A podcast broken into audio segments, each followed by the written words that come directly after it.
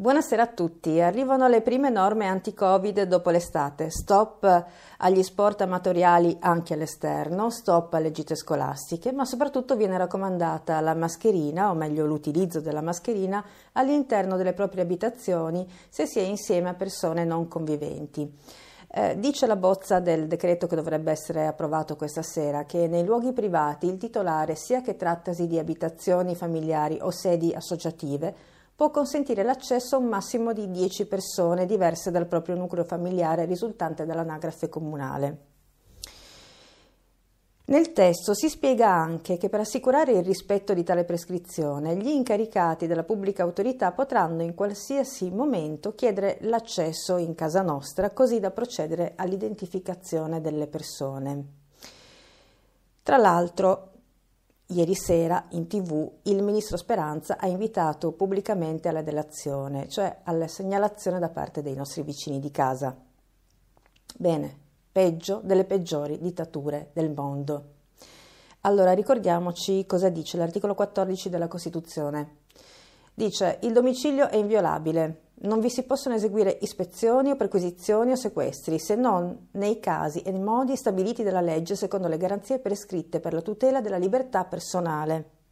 Gli accertamenti di ispezioni per motivi di sanità e di incolumità pubblica o a fini economici e fiscali sono regolati da leggi speciali. E qui finisce l'articolo, senza parlare di DPCM, a parte il fatto che fino a qualche mese fa noi non sapevamo neanche cosa fosse un DPCM. E allora è bene dircelo, si è trattato tutto di un qui pro quo. Ci parlavano di libertà e intendevano la loro di libertà, quella di manipolarti. Hai creduto si trattasse della tua piccola libertà personale, invece no, ti sei sbagliato. Qui oggi finisce lo scherzo. Oggi, per questo vivere, spesso per viltà oppure talvolta per banale ignoranza, a volte inventando il falso senza neanche aspettare l'imbeccata, i giornalisti televisivi se ne stanno fermi con la mascherina dietro la scrivania e speriamo per loro che le ventole dell'aria funzionino. Sono loro i prigionieri, non noi, perché noi ora dobbiamo andare a riprenderci la nostra dignità. E buona visione a tutti.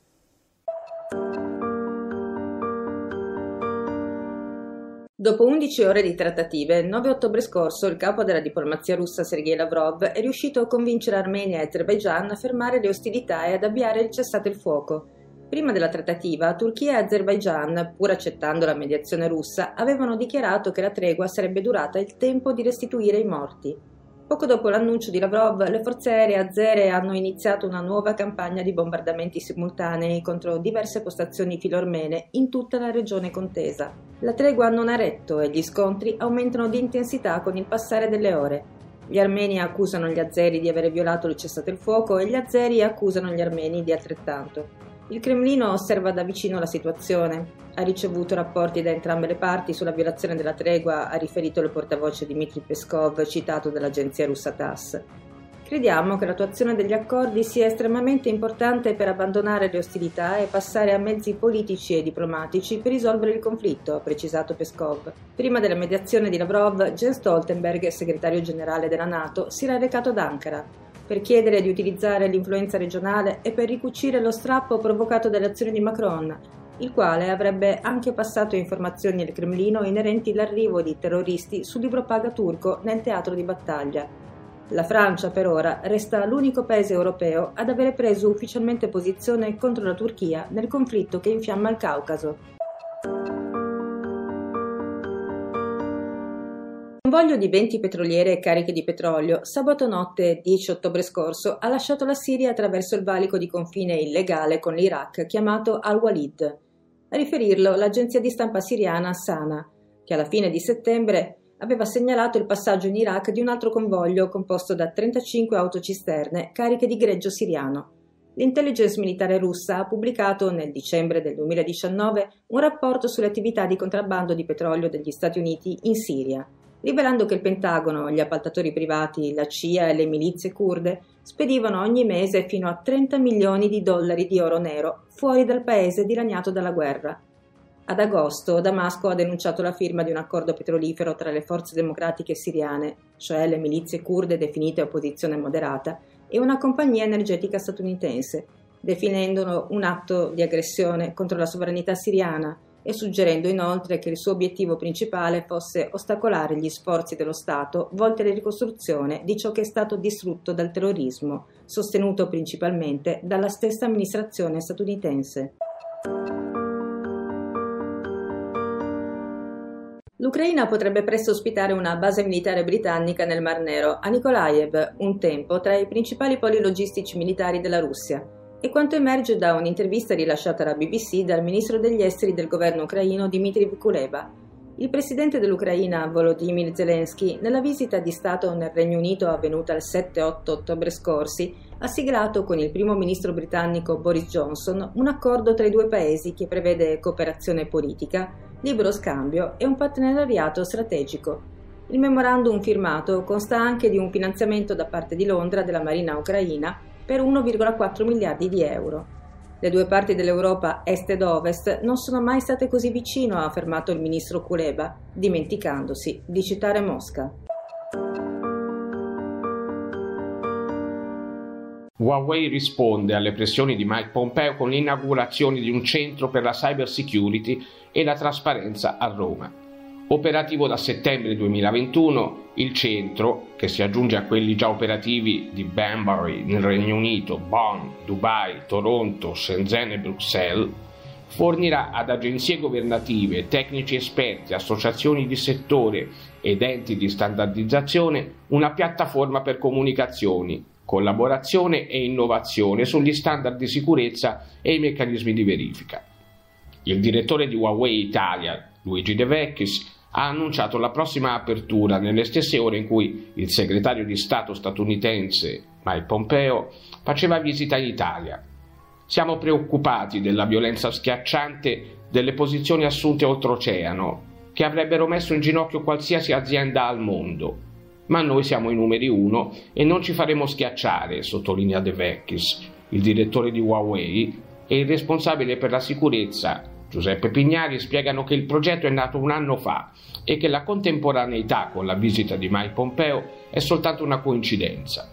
Se parliamo di sicurezza e di fiducia, ci dobbiamo basare sui fatti e non sulle speculazioni o voci infondate, precisa De Vecchis. India e Pakistan censurano TikTok per contenuti immorali e indecenti. Nell'ultimo mese, cinque applicazioni di incontri, tra cui Tinder e Grindr, sono state censurate in Pakistan per oltraggio alla morale pubblica, negazione del diritto di espressione o mancanza di rispetto dei costumi di un popolo. Difficile dirlo, ma per ora le app statunitensi, non sempre modello di educazione e di rispetto, restano accessibili.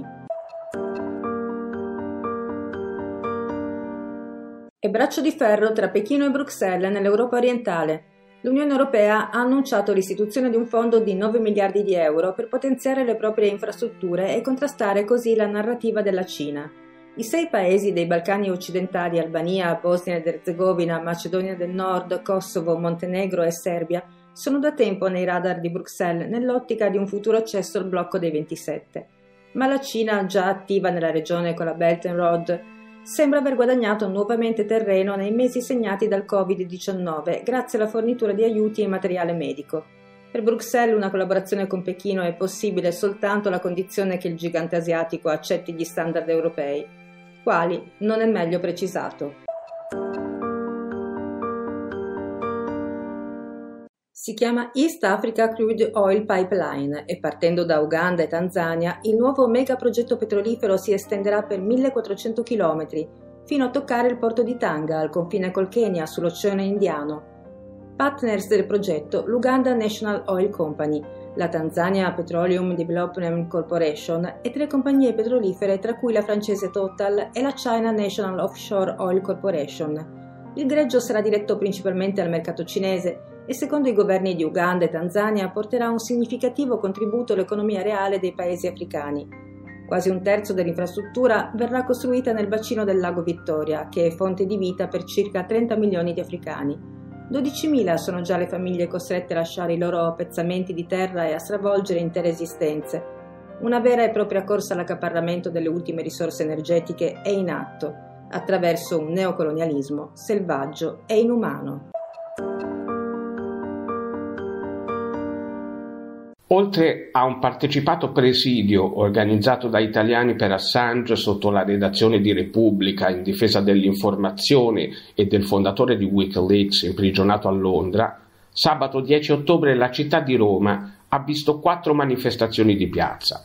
La Marcia della Liberazione in piazza San Giovanni, Marco Rizzo e il Partito Comunista in piazza Santi Apostoli contro il governo, l'Unione Europea, la Nato, i gilet arancioni senza il generale Pappalardo in piazza Bocca della Verità contro le restrizioni per il Covid-19 e la CGL in piazza del Popolo a sostegno della sanità pubblica. Clamore nella stampa mainstream solo per la marcia della liberazione bollata come raduno di negazionisti, no mask, cospirazionisti del 5G e seguaci di varie teorie del complotto. Negli interventi dal palco si è invece parlato di lavoro, reddito, sovranità e democrazia. La parola negazione non è mai stata pronunciata. Si allarga così la forbice fra realtà e i racconti artefatti dei giornaloni. Ci siamo quasi e finalmente avremo internet in tutti gli angoli della Terra. A dirlo è Elon Musk, che annuncia di poter presto rendere disponibile una beta pubblica un programma informatico aperto e interattivo. Al momento la connessione spaziale sarà testabile solo dagli Stati Uniti e da alcune zone del Canada. Il progetto si chiama SpaceX e prevede il lancio in orbita di circa 40.000 satelliti. Il 6 ottobre ne sono partiti altri 60, portando il numero totale a 738. Secondo Musk, il numero idoneo per effettuare un primo test beta. Il costo del progetto si aggira intorno ai 10 miliardi di dollari. I viaggi spaziali, ci rassicura il magnate, costeranno il 60% in meno di quanto costerebbe volare con la NASA. Secondo gli ultimi calcoli, costerebbe 2 miliardi e 200 milioni di dollari volare con la NASA, mentre potrebbe costare soltanto 1 miliardo e 200 milioni il viaggio con SpaceX. A chi non possiede tale cifra non resterà che guardare le stelle dal terrazzo, se ce l'ha. Ma attenzione, gli astronomi avvisano che non sarà più come prima a causa della luce emessa dai satelliti. Sabato 10 ottobre a Pyongyang si è svolta una faraonica parata militare in onore del 75 anniversario della fondazione del Partito dei Lavoratori. Parlando al paese, il presidente nordcoreano Kim Jong-un ha precisato che nessun residente ha contratto il Covid-19 e ha fatto gli auguri a tutti coloro che soffrono della malattia nel resto del mondo. Inoltre ha affermato che presto i cittadini di entrambe le Coree si stringeranno la mano.